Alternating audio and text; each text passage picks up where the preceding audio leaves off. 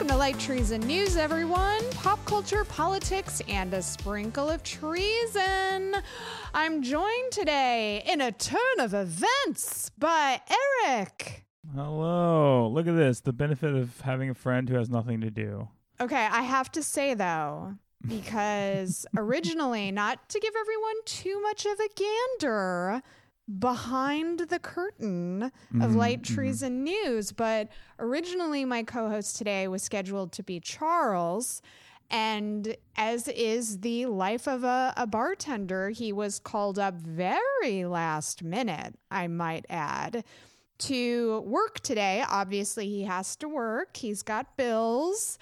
Don't know why anyone in this economy, in this climate, would turn down work, but okay. Go ahead. Here's my question, though, and maybe you can explain it, because I'm hoping that Charles explained it to you, because I'm sure you've asked him the same question, which is that how can indoor dining be banned in New York but not a bar? I don't really understand it. I know they have limited hours, too. I also, there was a rule that you had to eat if you were drinking between certain hours. So now it's like, I guess everything just has to be outdoors now. Not really clear on that. Very strange. But Charles obviously was very excited to do the show and is furious that you have taken his place. And I am now operating under explicit directions to make your life a living hell. So I just have to ask you immediately at the top of the episode, how does it feel to rip money away from a proud gay man during a pandemic? How do you feel as a straight man having done that?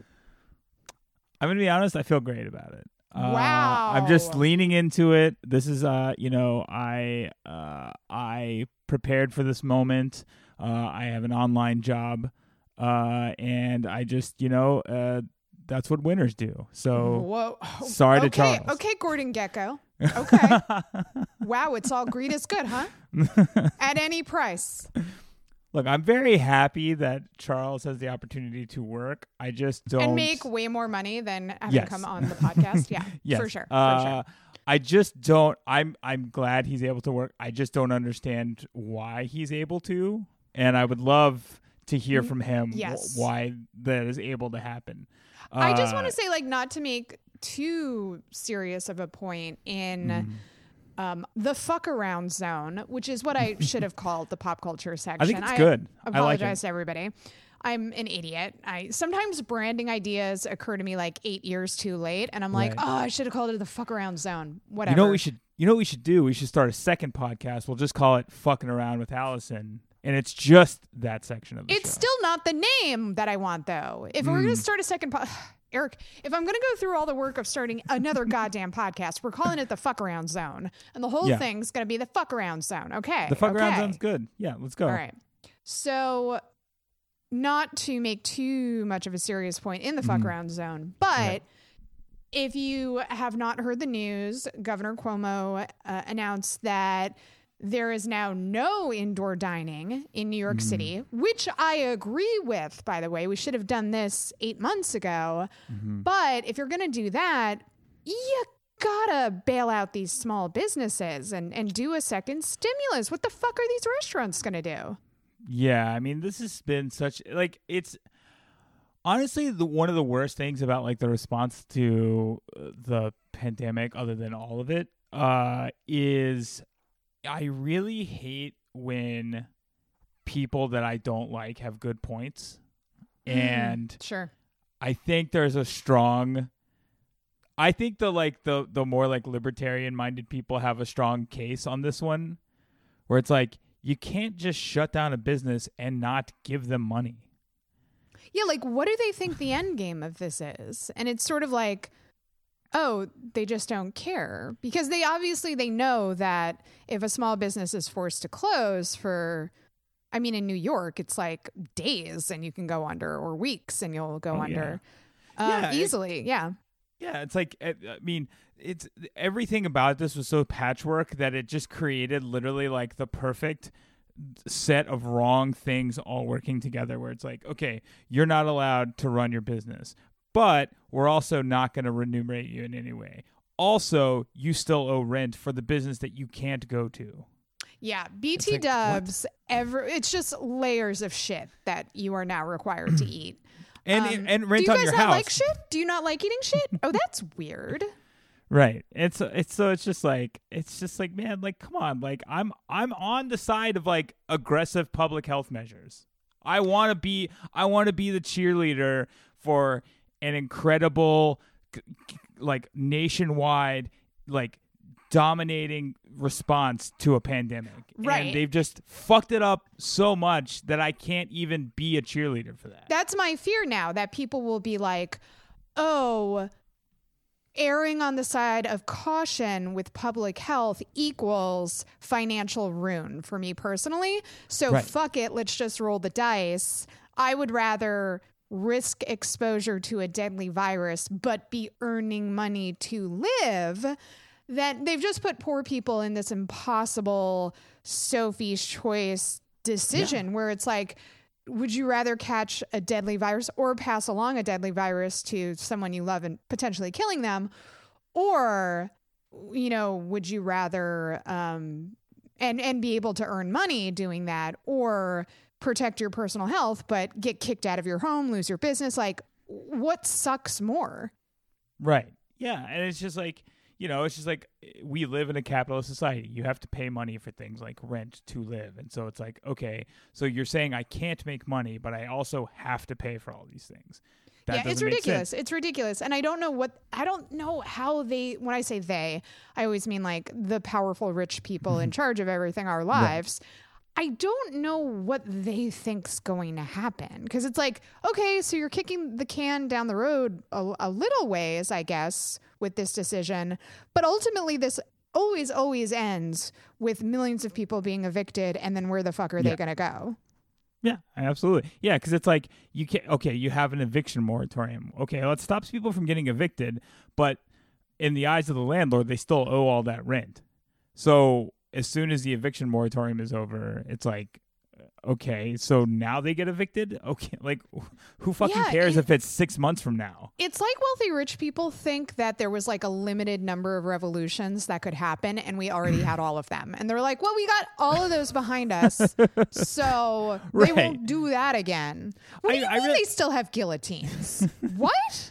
It really does kind of feel like, you know, we all know that politicians are out of touch, but it is sort of like, it's like they don't live on the same planet. Well, I bet that's the calculation. I bet they're like, by the time all this shit goes down, we'll have that big ass rocket we can all get into. Right. You know, the rocket that Elon's been working on? We'll all just pile into the big ass rocket and go to our rich person planet, and they won't be able to get us because poor people don't have a rocket. That's for damn sure. Yeah, absolutely. So because you have stolen opportunity and a platform from a proud gay man, I'm sorry. I still had an opening question specifically for Charles that now you are responsible for. Okay. So all right. Even though you do not personally watch the Real Housewives franchise, I do need you to field this question for me. Who, in your opinion, is the housewife living beyond their means the most, and why? Okay. All right. Can you answer one question for me? If you're going to ask me who the specific housewives are, no. No. Where? Because where is the current season? Oh, Eric, honey, this is for all of the seasons. Oh, so it's an overall. Okay, all right. And all of the franchises. So whether you want to answer in the spirit of New York or New Jersey or Beverly Hills or Orange County or Dallas or Potomac or Miami or Salt Lake City, if you want to make it real current, entirely up to you. I feel confident there has to have been. Atlanta would be a good one. I feel like Atlanta was probably a good one. I feel confident at least one Real Housewife had to have been named Tanya. Tamra, you're close. There's a Tamra. Okay. I feel good about Tamra. Okay, interesting choice. I would not agree with you. I think Tamra's gym business is doing pretty well. My answer, of course, would be Sonja fucking Morgan, who's one of my all-time favorite housewives. But Sonja, honey... oh, she's really still hoping people will take the fact that she at one time was married to JP Morgan as like apparently a line of credit. I don't know, but she's for sure. JP Morgan? Yes, correct. How old is this real housewife? Sonja's got to be pushing. She's got to be in her 50s now, I think. Oh, wait, but there's multiple JP Morgans, aren't there? Yes, correct. Because his son or his grandson was also JP Morgan. Yes. Like there was the original guy and then they just like they were like, it's not enough to just keep passing down the Morgan name. We've got to pass down literally the name JP Morgan. So yes. Everyone knows who this person is. Yeah, but she was like a hostess, like at a restaurant that he would go to and he saw her and he was like, I make you my wife. But she's legit. She wasn't a mistress. Like she's in the family book and right. Yeah, has a bunch of shit with the Morgan crest on it. Like she's legit. Nice. But ugh, now she's definitely living beyond her means, and it's very clear that none of her brand endeavors have gone well. And so my answer would be Sonja fucking Morgan, or the Countess Luann, who's no longer a countess. But okay, I've heard of this person. Yeah, I feel like you would expect a countess to be pretty extravagant. A lot of these women like married well in their 20s. Got divorced, obviously, because that's what happens. And then just kept living like they did in their 20s and acquired, accumulated huge amounts of debt and just keep going. And then they like self-medicate by drinking too much and taking pills. And they're like, I don't know why I'm stressed all the time. And it's like, I do. You're millions of dollars in debt. Okay, let me ask this because I'm learning. Okay. Wow, proud. Are any of the Real Housewives living within their means? Absolutely. That's a great question. Way to flip it. If I had to give an answer about who I think is living the most within their means, meaning they're a responsible businesswoman, right. Mm-hmm. Really on top of their finances, investing in very smart ways, okay. I would say Bethany Frankel for sure. She's the creator of Skinny Girl Margaritas.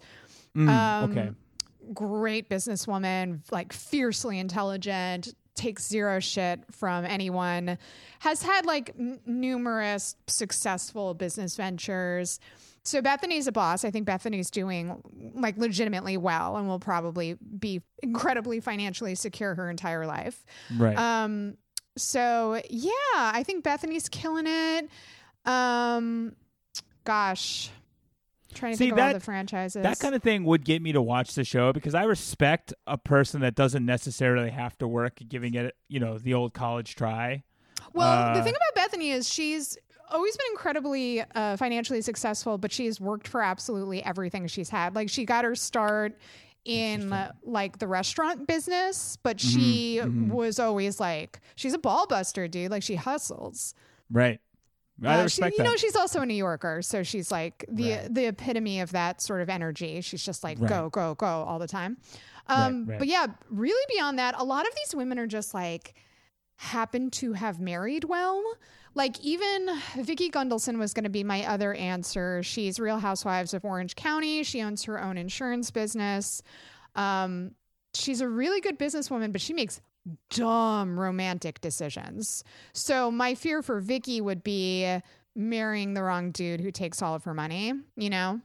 Right. But in terms of being a smart, capable businesswoman, killing it. Like if she protects her finances, which I think at this point in her life she will, she'll be fine. I would imagine, and look, what I'm about to say, please don't anyone accuse me of having sympathy for rich people, because I do not. I feel like if you're already rich and not married, that would be a difficult position to be in. Yeah, like who you can trust. I mean, but that's what prenups are for. Right. Or you just have to like marry another rich person. Yeah, that's always an option. Yeah. Well, you know what? You did way better than I thought you would do fielding that question. So good on you. Guys, if you have an answer to that question, I'd be very curious to hear it. #LightTreesandPod. Who is the real housewife living beyond their means the most? You know what's funny? Does Real Housewives stream on any platform? Hulu. Okay. I It's funny that I haven't watched Real Housewives because famously my favorite genre of television and movie is disgusting rich people. So Eric, yeah, you got to get into the Real Housewives. And there's so many like delicious things to, oh, can I add somebody else to the pantheon of responsible, financially responsible housewives? Kandi from Real Housewives of Atlanta. She first rose to prominence in her youth. She was in a very popular musical girl group. And she since then has had numerous business ventures, opening restaurants. She had a sex podcast, but she is always hustling, always doing incredible business things that are very, very financially successful. So Kandi is Kandi will be set for life. And not only is Kandi a responsible businesswoman, she employs like hundreds of people every year to throw these like big parties and events. So I'm convinced Kandi is like personally keeping half of Atlanta employed at all times, just like putting on shows and shit. Like she's really, really incredible. I do respect that. Mm-hmm. Yeah, it's funny because I, the other day I came in and Faith was watching the first season of Gossip Girl, which I had never seen. I've never seen Gossip Girl. I sat down and watched like half a season, and I was like, It's like it's one of those shows where I'm like, out of body, third person, like can recognize this is a terrible show, but also I'm just like. I will watch anything with just like the worst, disgusting rich people in it. Okay. And so I'm like, okay, I do like this. All right. So I'm going to say this for you then, because the first question people always have is it's all part of the Real Housewives franchise, but what city should I start with? And that's a really tricky question because I feel like each city has its own personality. Other than Dallas, I'm pretty well versed in all of the different Real Housewives branches, but I would say, and I do think you should at least watch some of one season. Yes. I would start with, and I know I'm biased, but I'm a Real Housewives of New York girl. I'm also a huge fan of Real Housewives of Atlanta and Real Housewives of Beverly Hills. Oh, Orange County. Orange County is the original. They're the OGs. That was the original show. And on that show, obviously, are some of the OG housewives, including Vicki. So, like, if you're approaching it from a historical viewpoint, maybe Real Housewives of Orange County, because you can see the show from, like, the first very weird episodes where they sort of approached it at first like, we're making a documentary. And then they realized, oh, no, this is straight garbage. And then they just like leaned into the garbage in a really beautiful way. So I have a nostalgia factor for Real Housewives of Orange County. Real Housewives of New York is nuts and stays nuts. Nice. So I love it for that reason. Some of the best characters to ever appear on Real Housewives are part of Real Housewives of New York. So, yeah. That would be my answer. Having met rich New Yorkers, that is what I would assume. That is probably the one I would have gravitated to first. Well, they're just so interesting, and I feel like they're more when I say diverse, I certainly don't mean racially. They're a bunch of white women up until, no kidding, like recently. Like recently they were like, oh, we should not have all white women on this cast. But in terms of like politically, rich New Yorkers are very interesting because you definitely have your Trump people like Ramona.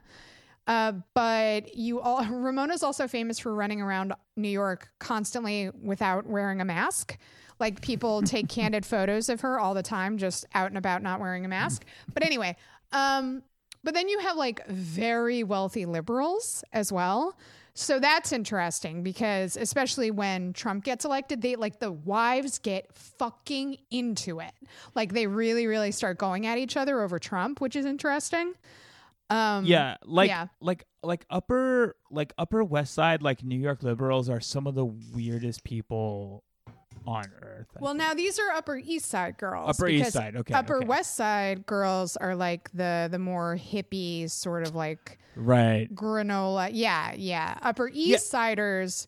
Yeah, and then it's interesting because, I mean, they parse their world entirely differently. Like, this latest season, there's a new younger housewife named Leah, and she's a downtown girl, and they treat having to go downtown like they're visiting a different planet. Right. And it's so funny because Leah's like, literally like, you were just in a car for 10 minutes. That's like literally all that just happened. And they were like, what is this place? So funny.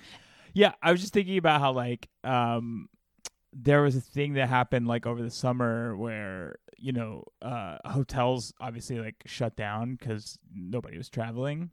Mm-hmm. And then de Blasio started breaking up homeless shelters, and he started housing unhoused people in some of these shuttered hotels, and one of them that became, and everybody like, was totally okay with it, and they said, we support your decision, Mayor. We love being around poor people. Well, what was funny was it was relatively fine except for one, which of course it was like the one hotel that was, I believe, on the Upper West Side, the Lucerne Hotel, I believe. Mm-hmm. And it was just like all of the, because there is this sort of like this class of people where it's like, we're very wealthy, but we're liberal. And so we talk a lot about, you know, social justice and liberal values. And then as soon as a homeless person was on their block, they were like, fun? This is fucked up. When you actually have to live your values and you're like, wait a goddamn minute. Right. So, Eric, I congratulate you again on fielding that question. Mm-hmm. So as you know, I've mentioned this before on the show, I've been asking our listeners for their spooky stories, and y'all have been killing it. One of the biggest fans is, and forgive me if I'm mispronouncing this, Gaius wrote in and said, I love that you're doing ghost stories now. The one about the ghost that froze drinks and killed mice gave me chills. Also, have you seen the movie Triangle? I found it very enjoyable, and I think you might also. We have very similar tastes. Gaius, I know we have similar tastes. You tweet me on Twitter, and I agree with almost all of your recommendations and opinions on things, so I will check out Triangle. And then Jamie of Ghost Steve fame. Jamie's the one who sent the story that everybody really responded to about the frozen drinks and the mice being killed by Ghost Steve. They wrote in again. And I'm just going to tell you, I have not read this, so I have no idea what we're in store for. Oh, wow. I know. So Jamie writes, I got more spooky stories for you. I bought a ceramic horned skull a few years ago at a curio shop here in Montreal. About a week after getting it, I started having dreams about it. Uh-oh. I figured it was just coincidental, but they kept happening. One that repeated was, Jamie, what does this say? Uh-oh. One repeated, one was the skull with random adornments on it, like necklaces. Okay. I brought it up to my girlfriend, and she put a little flower on the skull's head. Okay. I stopped having the dream. Great. Then I started having a different one where the skull would have bandages wrapped around its mouth.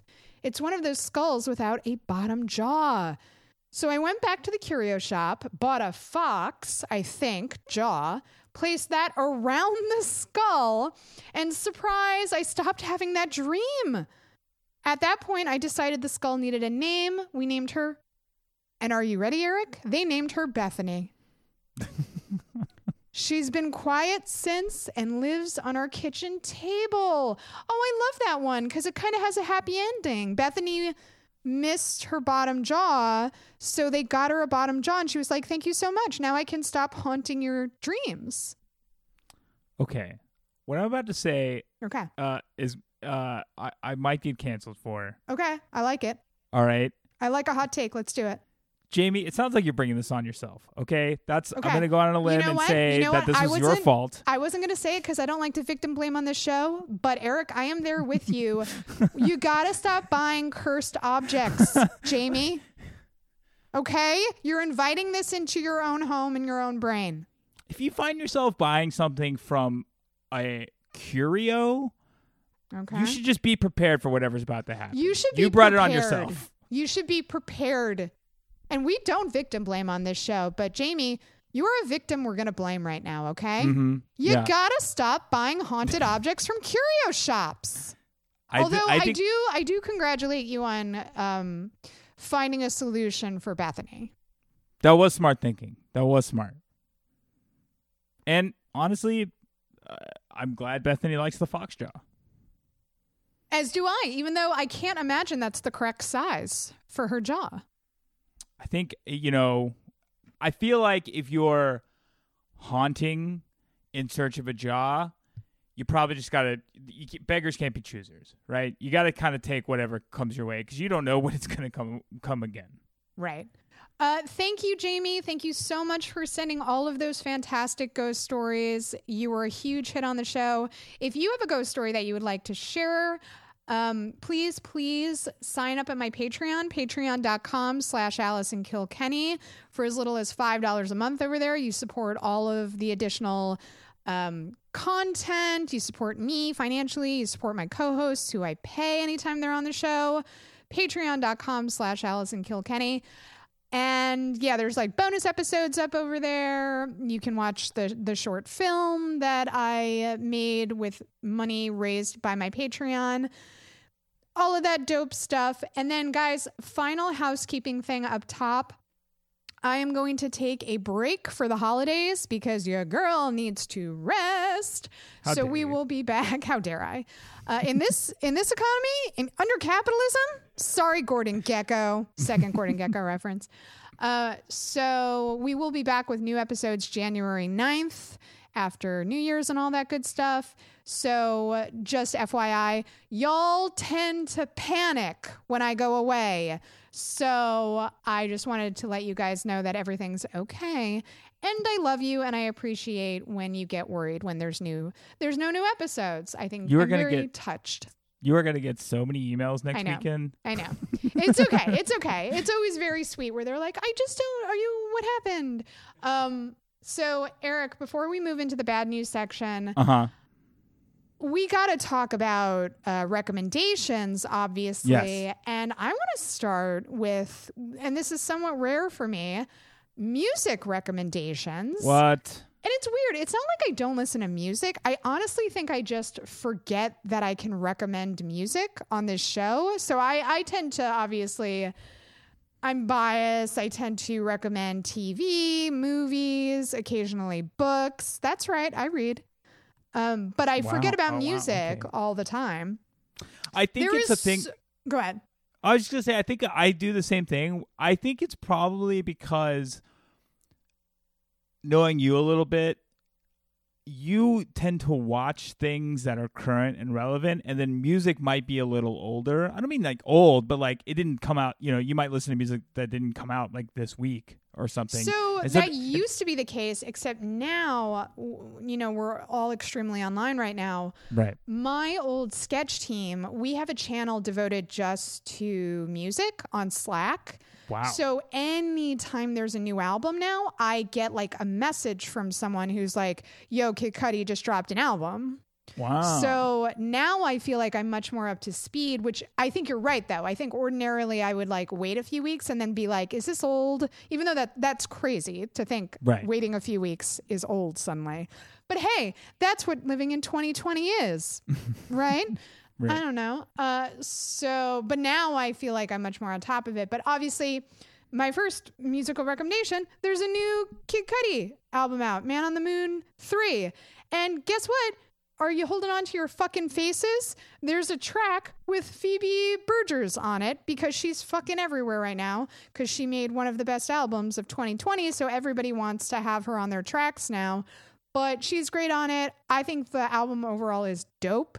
I mean, Kid Cudi's a genius, but it's a great album, and I recommend it enthusiastically. Hell yeah. I haven't had a chance to listen to it yet, but everybody's been saying very good things about it. And look, is there a new Taylor Swift album out called Evermore, and is it great as well? Yes. But Kid Cudi and Phoebe Bridgers are on a track together, so how can you possibly be excited about anything else? I know that's my personal taste, but that's how I feel. Evermore is great. I think Taylor Swift has been murdering it lately, and I was not a fan of hers until very, very recently. But I think she's great too. I just, you know, Kid Cudi's Kid Cudi. Yeah.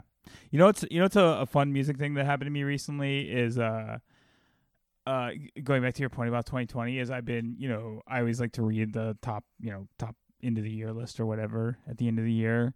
And multiple people, you know, multiple big magazines, I think Pitchfork, I think Rolling Stone, a couple others, all have Fiona Apple's, I think it's Fetch the Bolt Cutters. Yes. Which I listened to once, loved it, and then never listened to it again. I did not even know that it came out this year. Remember it coming out. I remembered it coming out. I forgot that it was this year. Oh, it feels like it came out 2 years ago. Yeah, I totally know what you mean. Time is fucking warped right now, man. Yeah. I read that and I was like, what? Yeah, that is an insane true fact. So yeah, I do check out new Kid Cudi. At least check out the track with him and Phoebe Bridgers on it. Also, just check out Phoebe Bridgers' new album. She's wonderful.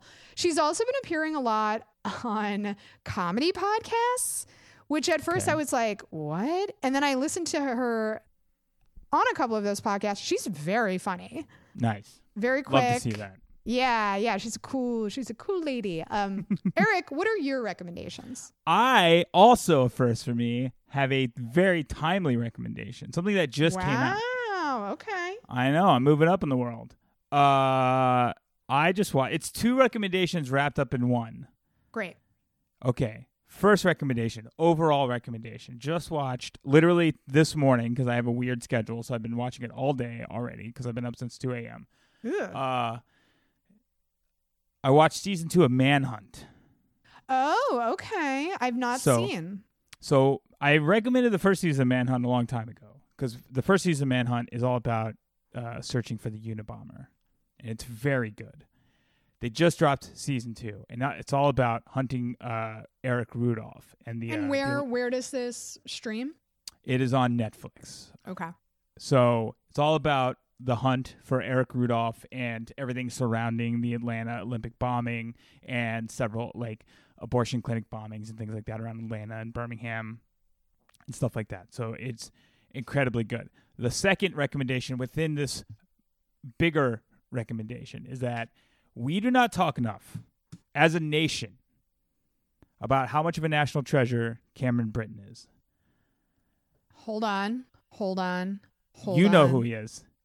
You know him better as Ed Kemper. Oh, my God. Yeah. Mindhunter. Yeah. Yes. He's Ed Kemper, Mindhunter. My brain was doing that thing where it was like the colorful spinning wheel where it's like, you know this name. Where do you know this name from? Yeah. Yes. He is phenomenal. He plays Richard Jewell in Manhunt.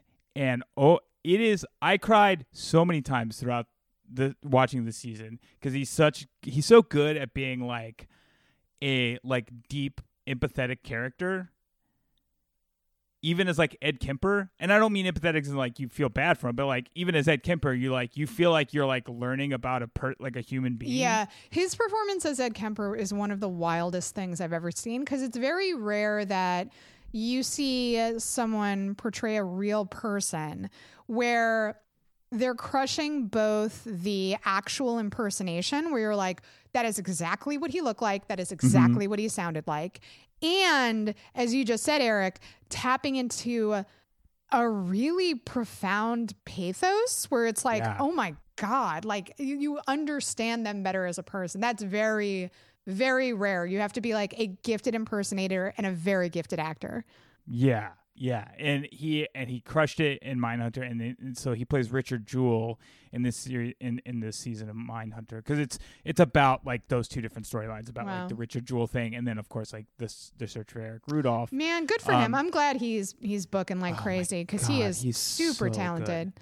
Yeah. I mean, I was just like so like I love like great acting and TV and movies and all this stuff, but I was like so deeply invested in his portrayal of Richard Jewell. And I was just like, this guy is unbelievable. Well, that's so a great option for people who don't want to watch fucking Clint Eastwood's movie about the same event. So that's a good plan B. I think it's very good, and I highly recommend it. It sounds really good. And then what else you got? I honestly haven't. You know what? I can't remember if I said this on the show or not, but this would have been a couple of weeks ago now, but over Thanksgiving, I was dog sitting, so I watched a lot of movies, and I rewatched Nightcrawler, and then because it was recommended to me, and I went on a little Jake Gyllenhaal kick, I rewatched Zodiac. One of my favorites all-time favorite movies is Zodiac. Is so good. It is so good, and it's one of the few movies where if you have a differing opinion of me, I will fight you about it.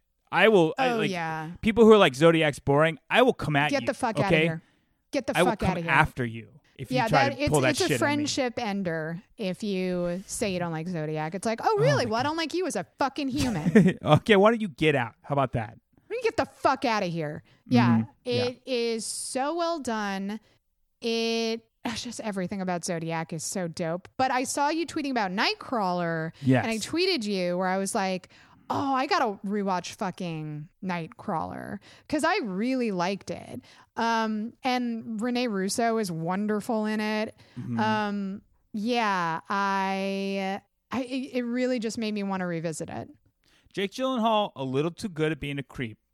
He is, but I love him doing it. He's so good. He's great at it. He's really great. There was a weird moment for me in the movie, and I sort of briefly mentioned this on Twitter where I watched it like right after it came out, and it was a good movie, whatever.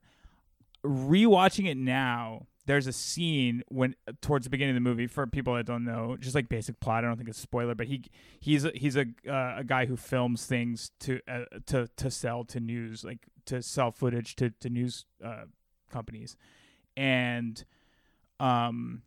he's sort of like at the beginning of the film learning how to do that, and there's a Rocky style training montage of him listening to police scanners and learning Los Angeles police codes, mm-hmm. which is a thing that I have done, mm-hmm. and so it was like a real like out of body moment, like, oh god, like this is too real. This is a little like, too close to home for you, yeah. I literally have done the thing he was doing, like right.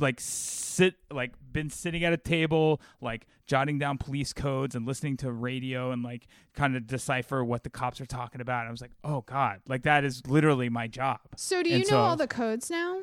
Yes, I do. I'm very well versed. What's the code for a drunken disorderly?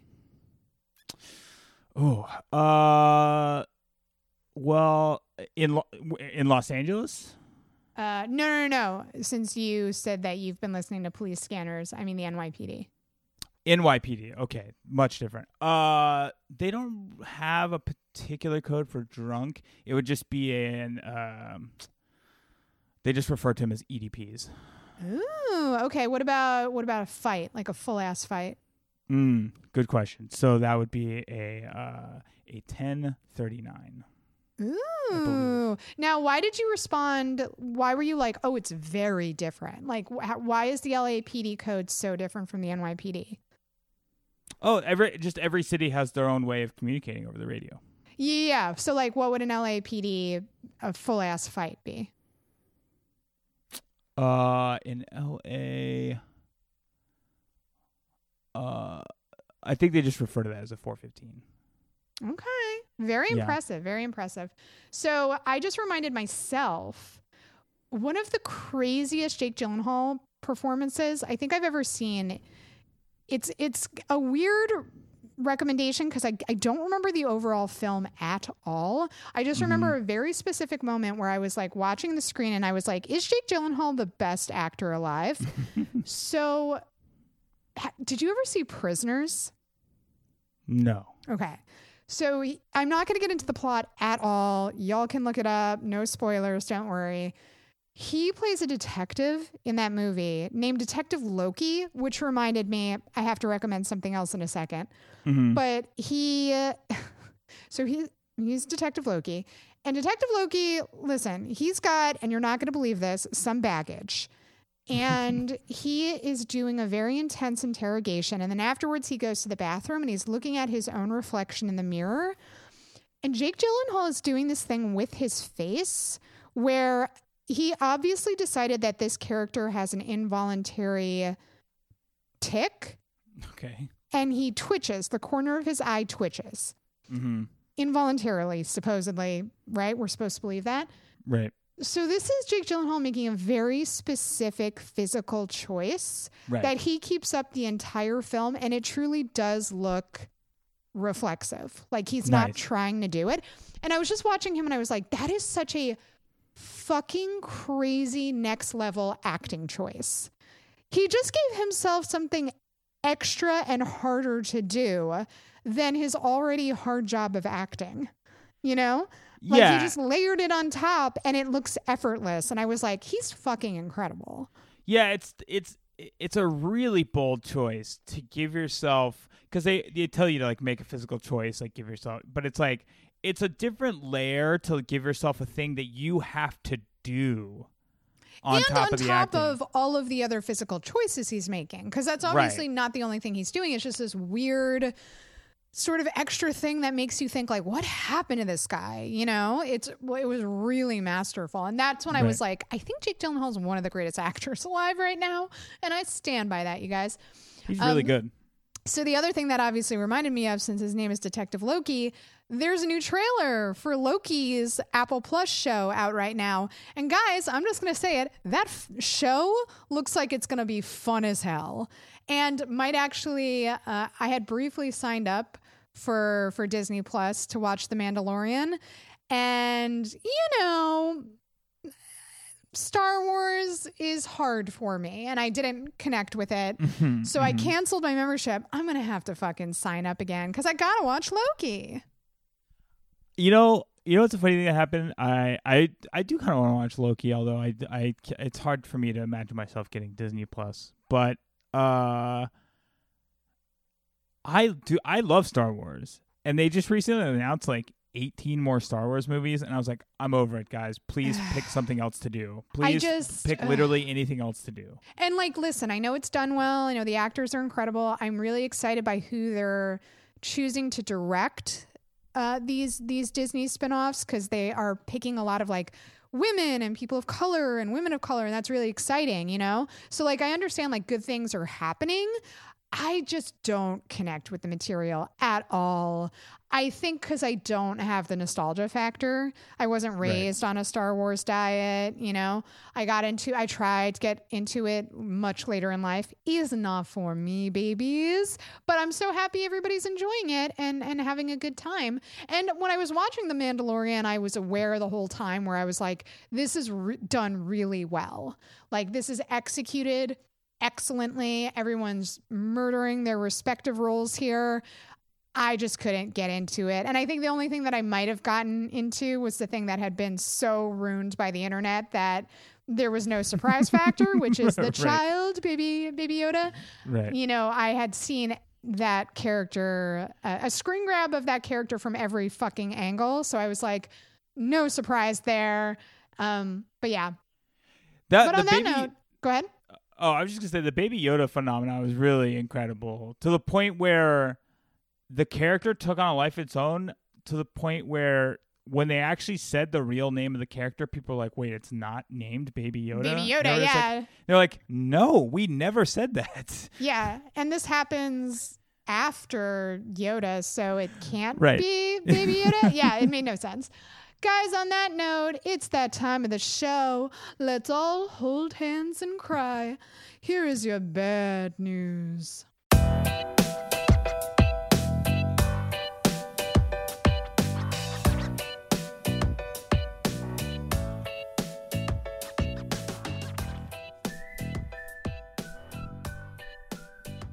So, as has been the case for the past few weeks, our lead bad news story, obviously, is COVID, the COVID fatalities, which are completely out of control in the United States right now. Have you noticed? I don't know if you've noticed, Eric. Did you think that having a 9/11 every single day was bad news? Yeah, so that's the first story. The CDC chief, Robert Redfield, warned everybody that daily COVID fatalities will likely exceed 9/11 death tolls for the next few months. For the next few months, everybody. I don't know if you just did that math in your head, but that's 90 some odd days. For the next 90 some odd days, every goddamn day, we will exceed the 9/11 death toll. Yeah, it's just like, I don't understand. Like, I mean, I get it, but it's also like, there's got to be some way to convince people of something of this magnitude without literally your family dying. So I have bad news for you. There's not. So yeah. Because as a millennial, I have 15 goddamn jobs. And one of my jobs is as a producer. And one of the shows I produce for, we, of course, were doing segments on COVID. And we have a live chat that goes out during the show. And there was a viewer who just straight up was like, I don't know anyone who's died from this. It's not real. Right. And a bunch of other viewers were like, well, my aunt fucking died from it, so fuck you. But truly, there are some people who, especially if you live like in a rural community, who are just unaffected by it, who therefore, even if they think it's real, they're not like... certainly not responding like they probably responded on the morning of September 11th, you know? Well, yeah, this is the big problem now is that it is spread so far now that it's every state is having upticks and uncontrolled spread. And so when you read a number like 3,000 people dead, that's a lot. But spread over 50 states and thousands of miles... it's like, oh, like I don't see those immediate impacts. I don't notice those impacts, right? So a bunch of people are just like, it's actually not that bad. Right. So another facet of this that I wanted to talk about, because I don't think we ever got to it on the show, is the Rebekah Jones angles, talking about this spreading to other states and really popping off in other states now. I have to check the numbers every day, and watching Texas and California aggressively come for New York City's title as the most COVID deaths has just been wild. But Florida is definitely up there too. And I don't know if you guys saw this story, but now almost $200,000 has been raised to fund the legal fees of Rebekah Jones, who is a fired Florida state COVID-19 data scientist, because her home was raided by police earlier this week. And Rebekah, famously has been this outspoken critic of Florida's coronavirus response ever since she was fired from her role at the Department of Health earlier in the year. She was sort of trying to like warn people before it popped off in Florida, where she was like, they're really mismanaging this. It's going to be bad. And now it is bad. So she claimed that the state was actively suppressing COVID-19 statistics in a bid to cover up the extent of the pandemic, obviously, because they didn't want to like close businesses and restaurants and hurt the economy in that way.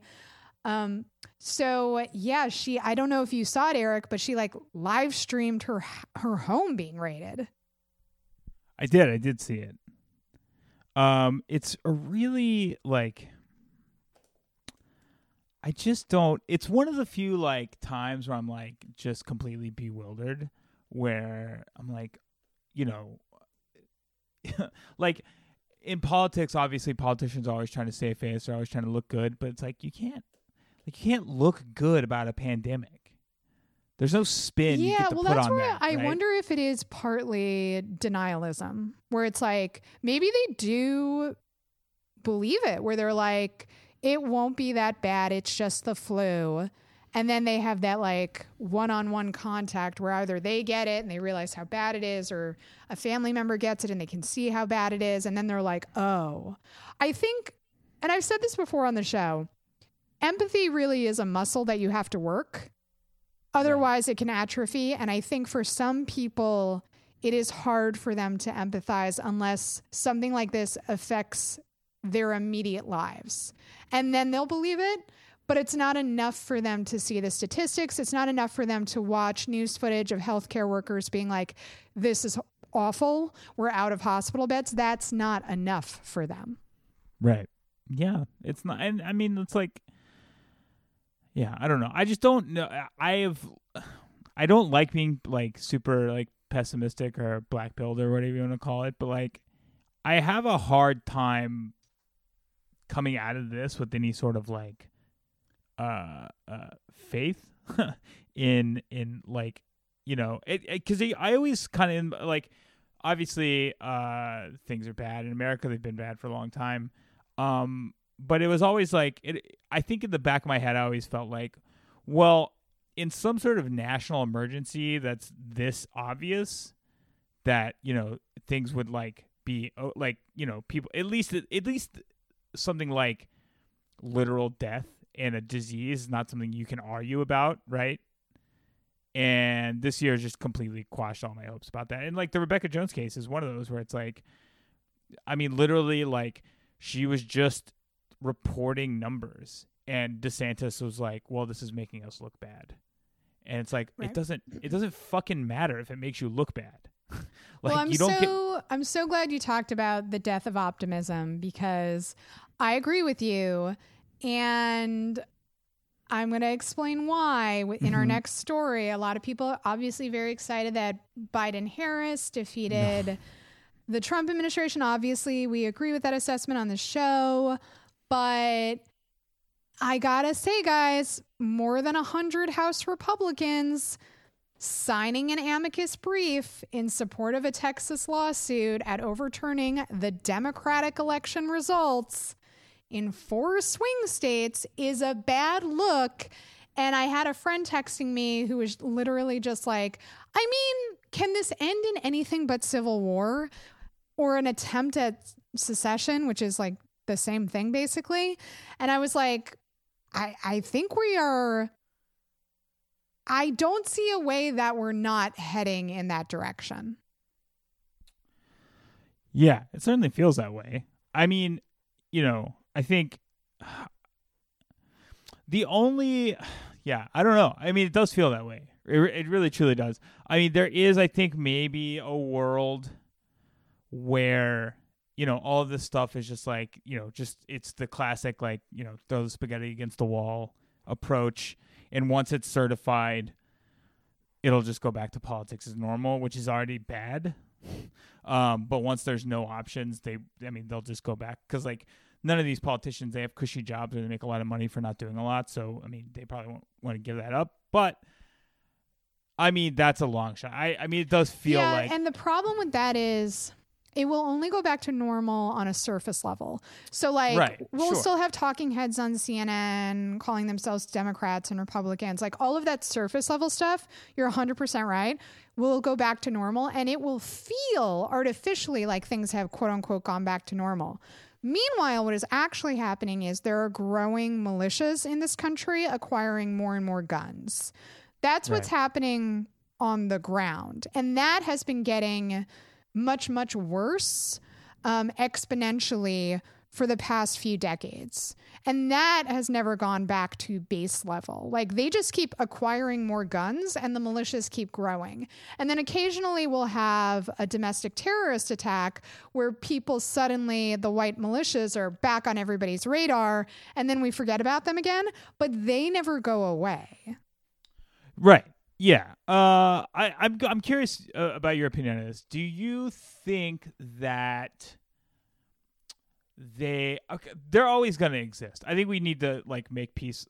Make peace with it. You need to understand that though. Is that like have been? They always will be. Yeah, I mean, I mean, you know, I mean, like I was watching this Manhunt show and it's about the FBI and so like they were like clearly talking about like you know Ruby Ridge and Waco and stuff like that. It's like. These types of groups have always existed. Even before that, it's like, what do you think the history of this country is? The history of this country is white supremacy, violent white supremacy. Yeah. Yeah. So, you know, I'm just curious if you thought of like, they're always going to exist. Do you feel like they will be emboldened without Trump in actual power. He's gonna be around. I feel like this crew is never more successful at recruiting and operating than when they are operating from a place of resentment and fear. And right. They love that victimhood complex. So when they are not in power, I feel like they're actually better at operating because they feel more like victims. They feel like the country's changing in scary ways, that there's no space for them. They feel like, the Democrats they used to just think the Democrats were evil, but now like they're evil people who like fuck kids and try to extract their blood or their hormones, whatever Q believes. The adrenochrome. So like it's next level. They're not just evil. They're like, fucking and killing children evil. So I think, it's worse when they're not in power because they get to really jack off to the whole victimhood thing. But what I told my friend who texted me was, I was like, listen, there's like a million things that can destroy us before the white militias get us, right? So like I am actually much more concerned about like climate change refugees because our coastal lines are rapidly flooding. Superstorm Sandy was just a taste of it here in New York City. And some of our subway lines are still down from that, So there's going to be millions of people migrating into the heartland of America, which is just going to completely, like, if you think COVID fucked our economy, wait until that happens. Well, look, I have lived in New York for 5 years. I've enjoyed every single minute of it, even when it's stressful and bad.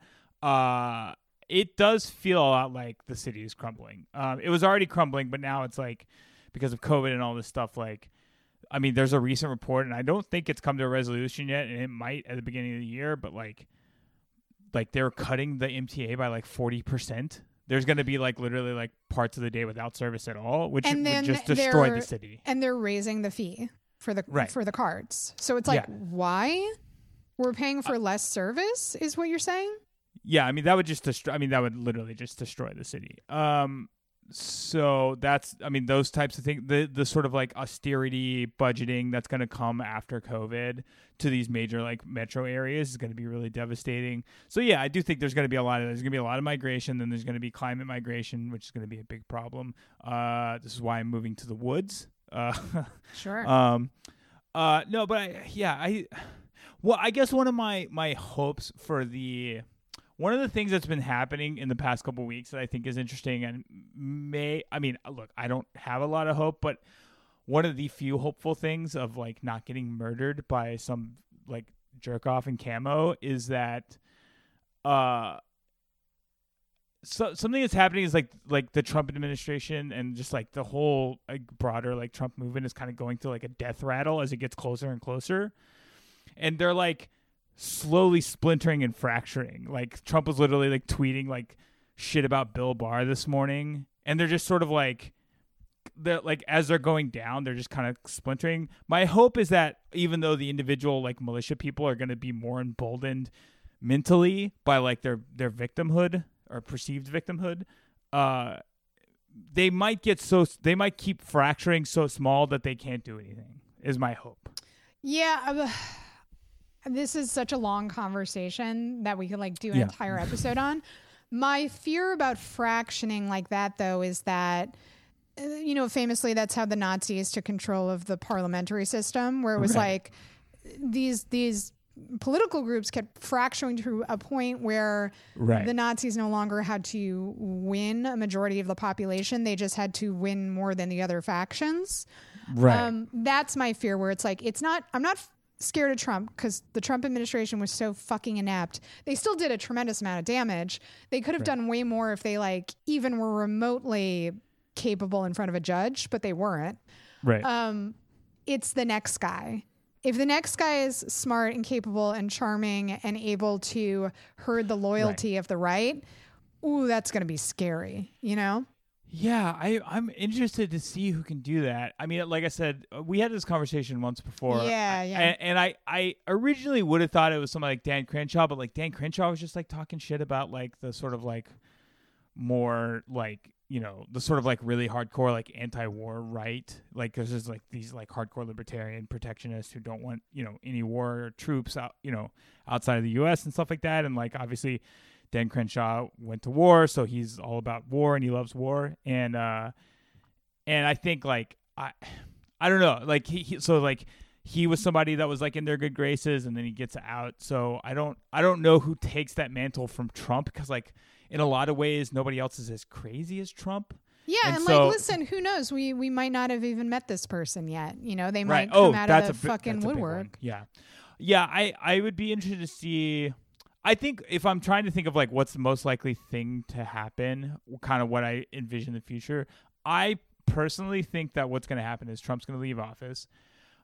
He's going to buy up a bunch of these smaller, hard conservative news stations like OAN and Newsmax, and he's going to make a giant super station in like a media empire for, because like everybody, all the right hates Fox News now, so like there's this big hole for this like hard right movement, and like some of these other channels are smaller, so they don't have the reach they have. Guys, like it is wild to watch a QAnon live stream and hear them chant fuck Fox News. Yeah, because it's like damn, they think Fox News is mainstream. Oh yeah, they think the Fox News is like a liberal, globalist socialist network now. Yeah, it's bullshit. So that's how far. That's why I'm like, this shit is not going to go back to quote unquote normal.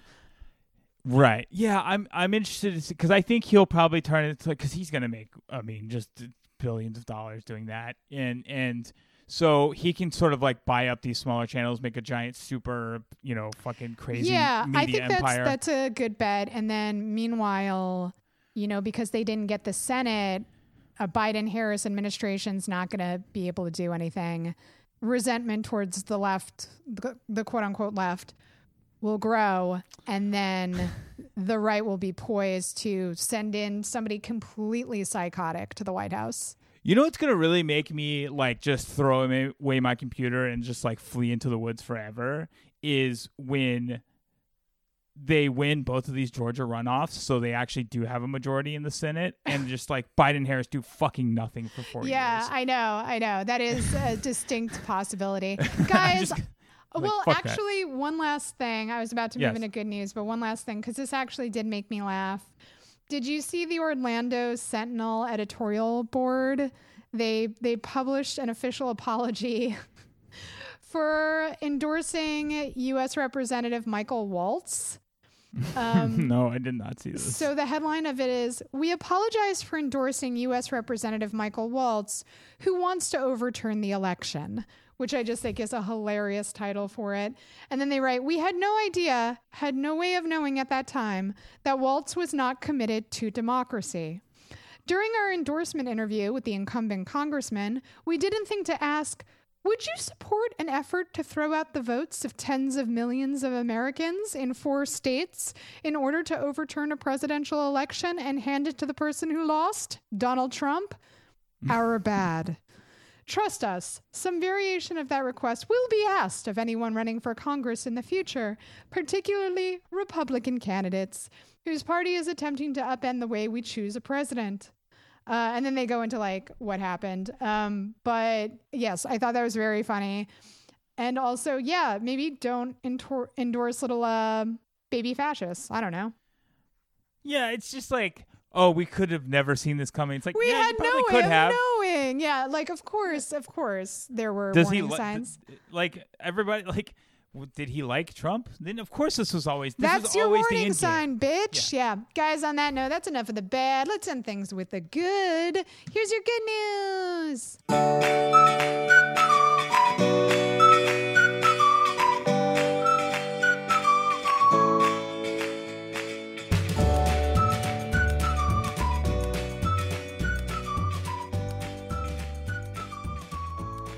All right, obviously, we got to start the good news section with that sweet, sweet, sweet vaccine news. The FDA advisory panel's given the green light to the Pfizer vaccine. This is good news, but did you see the story that came out right like late yesterday that was like, Trump told the FDA head, was like, you need to approve it or sign your resignation. It's like, that's not how this works. No, he's insane. And some people were a little concerned because the final vote was 17-4. And people were like, what the fuck do those four people know? It seems like they got into a little bit of a heated exchange because right now the authorization for the vaccine is for people who are 16 years and older. And those four people were really like, is it safe for 16-year-olds? Right. And ultimately the 17 votes were like, it is, the benefits outweigh any potential risk. So let's vaccinate the 16-year-old. So just so everybody like knows like what the conversation was, where those four people were like, no, it wasn't because they were like, but people are dying when they take this vaccine. It was just like, well, we don't have enough information because we're moving very fast, which we are. But I just have to tell everybody, no medical benchmarks in any of these trials are being skipped. They're just happening very fast because the entire world is working on this. And to their enormous credit, tens of thousands of people signed up very, very early in the vaccine trials, volunteering their bodies to experiment on, basically. So those people are incredibly brave. And if we lived in a sane society, would be rewarded financially for doing that. Right. But yeah, there were a lot of fucking heroes who stepped up and were working on this really hard. So that's why everything's happening fast. Yeah, this is probably a huge bias on my part, and I totally acknowledge that. I am of the opinion that look, doctors have their own, personal biases and stuff like that. I am not one of those people that's like, it's, way too fast. Yes, doctors and pharma companies and stuff all have financial incentives. I like to believe that if the vaccine was unsafe, they would not have just pushed it out due to pressure. No, I mean, you have to take into consideration, this isn't just Pfizer working on this. Like, I understand skepticism of a multinational medical conglomerate like Pfizer. I understand that. I think having skepticism about anything Pfizer does is really healthy, actually. Right. This is many, many companies in many, many countries. So and the scientific community, shares a lot of information, even if private pharmaceutical companies don't want to because they want that sweet patent, But scientists talk to each other. So for sure, if there was shady shit going on, it would have leaked by now, Right. I do have to mention, even though we're in the good news section, I have to mention this detail because it's just another layer of ineptitude where it's just are you fucking serious? So according to the Washington Post, Pfizer advised Trump officials in charge of Operation Warp Speed to purchase 200 million doses $200 million worth of doses of the vaccine, since it requires a 2-shot regimen. Right. But the officials passed on the offer, buying half the amount of doses instead. So there's not going to be enough vaccines for everybody. Yeah, just what the fuck? Why would you have why would you cut that corner? Especially when it's they're taking credit for it, and they're like, yeah, this Operation Warp Speed was the reason we got the vaccine. It's like, okay, great, but you didn't order any of it for people. And meanwhile, so you have Trump on the fucking phone threatening the FDA, you got to pass us. It's like, motherfucker, you guys didn't even order enough vaccines for everybody. And I bet you it literally came down to the most petty reason, and that's that they wanted to go back to Trump and say, hey, Pfizer was trying to charge us this much, but we got it for half, because they're all fucking car salesmen. Right. They probably were like, oh, these fucking eggheads told us they have to take the vaccine twice. We got them down to one. It's like, no, that's not how it works. You have to take it twice. It's ineffective if you don't get the 2 shots. Yeah. It's just that's a perfect example of the level of ineptitude in this whole administration. Is they went through all the trouble all year of this huge let's get it going, let's get a vaccine, pumping money into research. And then when it came time to get it, they just didn't order it. And it's what the fuck? Yeah. So obviously Pfizer intends to ship out the vaccines very quickly. The first batch, rightfully so, is going to go to healthcare workers and nursing homes. Normies like you and me, Eric, we probably won't get it until spring, maybe like late spring. So that's the timeline right now. Also in good news, and I teased this a little bit in the bad news section, but the Supreme Court on Friday officially rejected a bid from Texas's Attorney General, supported by Trump, obviously, to block the ballots of millions of voters in battleground states. And not only did they reject it, they rejected it in like a mean way where they were basically like, y'all are fucking dumb. Get this shit out of here. Well, I was so glad to see that because the whole time they were filing this lawsuit, and, you know, I watch a lot of conservative media, and they were like talking about this lawsuit and like, you know, really going into detail. And the whole time I was thinking like, this doesn't make any sense. I'm not even saying like, I think like even beyond the whole, like, I think it's bad and a danger to like be this like, you know, like grabbing onto the curtains, trying to hold on to the election. But like, the specific lawsuit itself, I read it and I was like, this doesn't fucking make any sense. Not only does it make no sense, like, you know, whenever there's like a court decision like this, they'll always release a dissent from one of the justices. Like, right. Hey, we had a little bit of a debate about it. They didn't release a fucking dissent because there wasn't one. There was. And that's like Justice Thomas and Alito. Right, there was like an addendum. Because they didn't hear it, so there was no like real legal dissent. But like Alito and Thomas were like, "Well, I think we should hear it," and all the other justices were like, "This is fucking stupid." But it was like shit, Kim Paxton, as lukewarm as it could get. Like and also I think it was a little bit of stop wasting our fucking time because we have so many other enormously important cases. And like, don't worry, the Supreme Court is gonna fuck us epically.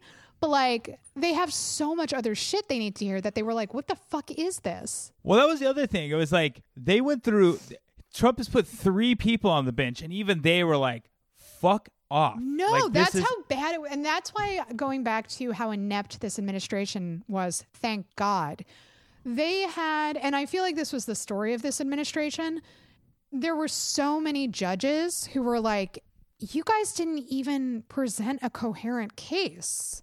Like, they were so inept so often in the courtroom that they really just, they could have done way more damage if they had even like moderately smart people working for them. Right. Well, all of their lawsuits were like, well, you know, with mail-in ballots, there's a high potential for fraud. And the judge was like, okay, do you have any evidence of fraud? Show me where the fraud was. Yeah. They're like, no, but fraud could happen. It's like, well, you have to actually show the fraud. You have to bring evidence into a court. Like, it's almost like, did you guys go to law school? Like, right, how the fuck did you think? And I understand you're putting a lawyer in an impossible position when it's like, hey, prove this untrue thing to be true. Right. But they were just breathtakingly bad at it. Right. And that was the thing about the Texas lawsuit. It was like, literally the lawsuit was like, well, so Texas had their election, right? And then other states, according to Texas, you know, did not adhere to their own in-state election standards. So that harmed Texas. It's like, how? How did that if Texas had their election and everything went well, then it doesn't matter what the other states did. Like, right. That has no effect on Texas. There's no harm. Like, you know what I mean? It's just like, and I was so glad to read that, like whatever, like the Supreme Court sucks and they make bad opinions most of the time. But it was like really good to see them being like, you can't do this. This doesn't make any sense. It was a weird like moment of reprieve and like a return to sanity a little bit where they were just like a bunch of adults in a room being like, get out of here. Yeah. You are not prepared to be in the big person courtroom. Right. Yeah. It was just like, and I think that's like what, you know, I hope people are like paying attention because like this is going to be the story for like the next year. It's like as soon as Biden takes office, all the fucking Republicans will be like, well, the courts threw it out or whatever. And it's like, no, you had a fucking, you had a favorable court. So and favorable. Still they were like, such a conservative Supreme Court. And they were still like, get out of here. So speaking of judges and a return to sanity, and this is the reason that I can't be like, there will be no positive ramifications of a Biden-Harris administration, because in terms of immigration policy, this is huge, right? So a federal judge has ruled that Chad Wolf, acting as Department of Homeland Security Secretary, was not actually in an official position to suspend all new applicants for DACA, because he was never officially appointed to that position. So he could not throw out those applications. DACA obviously is the Deferred Action for Childhood Arrivals program. And this federal judge in Brooklyn was like, this is straight garbage. I'm throwing it out. So obviously that's really exciting, because people can apply for DACA again, which is correct. Yeah. Oh, yeah. I mean, it's, you know, to your point, I think, because this is, I will say this because I think this is probably going to be a running issue on your podcast specifically, which is that yes, criticize like Biden and Harris are bad, but that they're obviously better than Trump. So, obviously, like, objectively, yeah. So like, yes, good things like this will happen occasionally. I still think they're terrible, and like it's going to be a really bad administration. Yeah, and does the Democratic Party suck?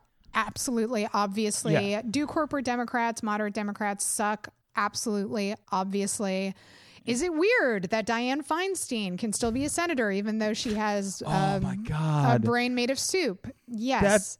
Oh my God. I read that article like with my mouth open. Like, so a friend of mine texted me and they just included the link, and all it said was, "This reads like a cry for help from Dianne Feinstein staffers," because obviously they leaked that story to the press. And I was like, that is 100% what it is.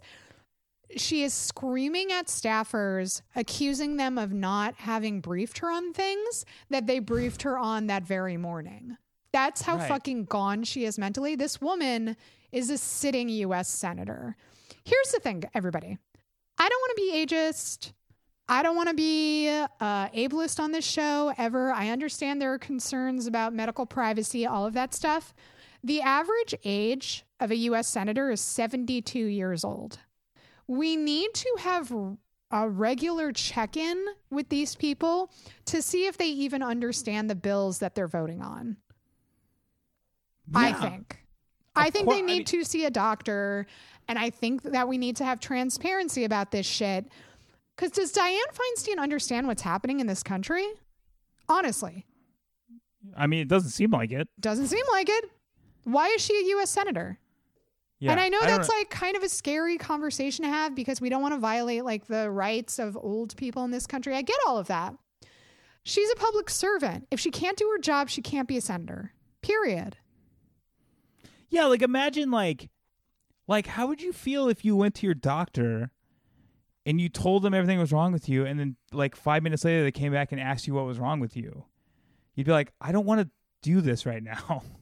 You know what I mean? Like when somebody has that much power and control over your life, dealing with legislation and laws, they need to be fit to serve. Right. If you're a public servant and Dianne Feinstein holds millions of people's lives in the palm of her hand every time she votes. Yeah. We need to make sure she doesn't have a brain made of soup. We just have to do that. And I know it's scary and we don't want to violate people's privacy. She's a public servant. People voted for her. We have the right to know what's going on in her fucking brain, you know? And it's absolutely so bad that her own staffers are like, you have to stop this woman. So before we wrap up the episode, obviously I wanted to talk about, maybe not obviously, but there have just been a couple moments recently that I think have just wrapped the Trump administration in a beautiful bow, as like sort of a departing gift and maybe like a framing device for how we'll remember the last 4 years. Obviously, the one that everybody loved was the Four Seasons landscaping press conference. Was really chef's kiss moment to say goodbye to the Trump administration. But I really have to put up there another recent Rudy Giuliani moment when he just straight up farted on Mike was... Rudy, I don't know how to say this. and I mean this from the bottom of my heart, the best parting gift you could have given us, and how everyone will remember you for the rest of time when you could have just gone away after 9/11 and have been fondly remembered by everyone as America's mayor. You would have been loved for the ages, but now we're going to remember you as being the lawyer to a henchman who gave a shitty, sad press conference and then farted on mic. It was really like, what a banner year for Rudy Giuliani. Wow. Just like, what a mentally unraveling carnival it's been. Yeah. Just like, I mean, he went from like, you know, he ran in 2016 or 2012? I forget when he actually ran, but he ran for president. Everybody made fun of him, but then everybody kind of forgot because it was like, whatever. And it was just kind of like faded back into obscurity, whatever. And then, you know, he had some moments here or there during the Trump administration. And then 2020 comes around and he's like, he's in a Borat movie. He, you know. His head melted? His head just melted on camera. He was just melting.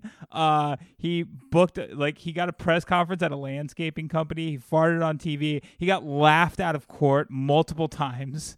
Like, it's just like, bro, like, just give it a rest. Just go live in your fucking penthouse in New York and just chill. What are you doing? He can't now because it's like, well, he's destroyed his own legacy. So like, where does he go from here? It's just like, like when you said that with Giuliani and like Trump and Biden and Feinstein, I'm just like, this is like, it's going to be like a shit show, guys. It's just a carnival of errors. We're just in for the next at least 4 years. Total shit show. And I know we're in the good news section. And I shouldn't say that, but listen, at least we'll all be together, right? Well, I do. It is like, I think it is. It's not necessarily good news, but I do think there's a side of me where I'm like, I do sort of enjoy watching the complete delegitimization of like all politicians to where like people just don't respect them anymore. I do, but I'm also like, we're going to have to deal with that like power vacuum. Yes, and then it's like, we have this crisis of institutions in this country where it's like, it's Chris Hayes's book, right? Twilight of the Elites. Yeah. If there's no trusted institutions anymore, where do we go from there? That's actually why, here, I'll end on this because I do think this is optimistic. I find the almost universal trust placed in Anthony Fauci to be incredibly encouraging.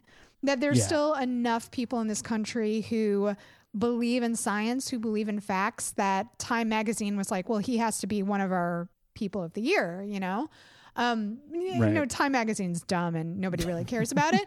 But the reason he was put on the cover is because it was like, man, in a country that is so divided, here is a public figure who has almost universal trust in him, which is insane. The fact that many Republicans trust him, I think, is incredibly encouraging. So I think that is good news. Yeah, that is good. I hope that trend continues because that is like, it's like one of those weird things where, you know, it's kind of a nuanced thing where it's like, yeah, I don't love trust in politicians, but like, I do like trust in like, I just hope that this year it's like shored up a lot of people's like belief and like you can't like there is no like going it alone in the midst of a global pandemic. We do have to have national like big, you know, responses like public health protocols for these types of things. We have to. It's not manageable otherwise. And whatever you do, guys, absolutely don't look at the polling about vaccines and like how many people claim they're not going to take the COVID vaccine. That will scare you. Especially don't look at how many FDNY employees said that they're not going to take the vaccine.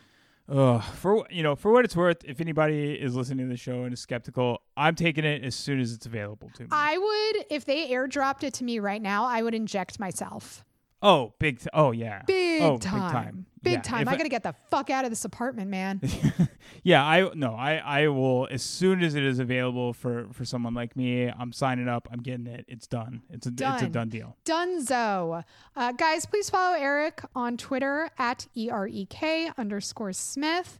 Please follow Light Treason News everywhere there is social media. pretty much we're there. Add us on Instagram. I never really plug the Instagram, but I'm trying to do like new cool stuff over there. I don't know. Maybe go check it out. And guys, please go to patreon.com/AllisonKilkenny. You can sign up for as little as $5 a month to keep this old ship a-creaking along.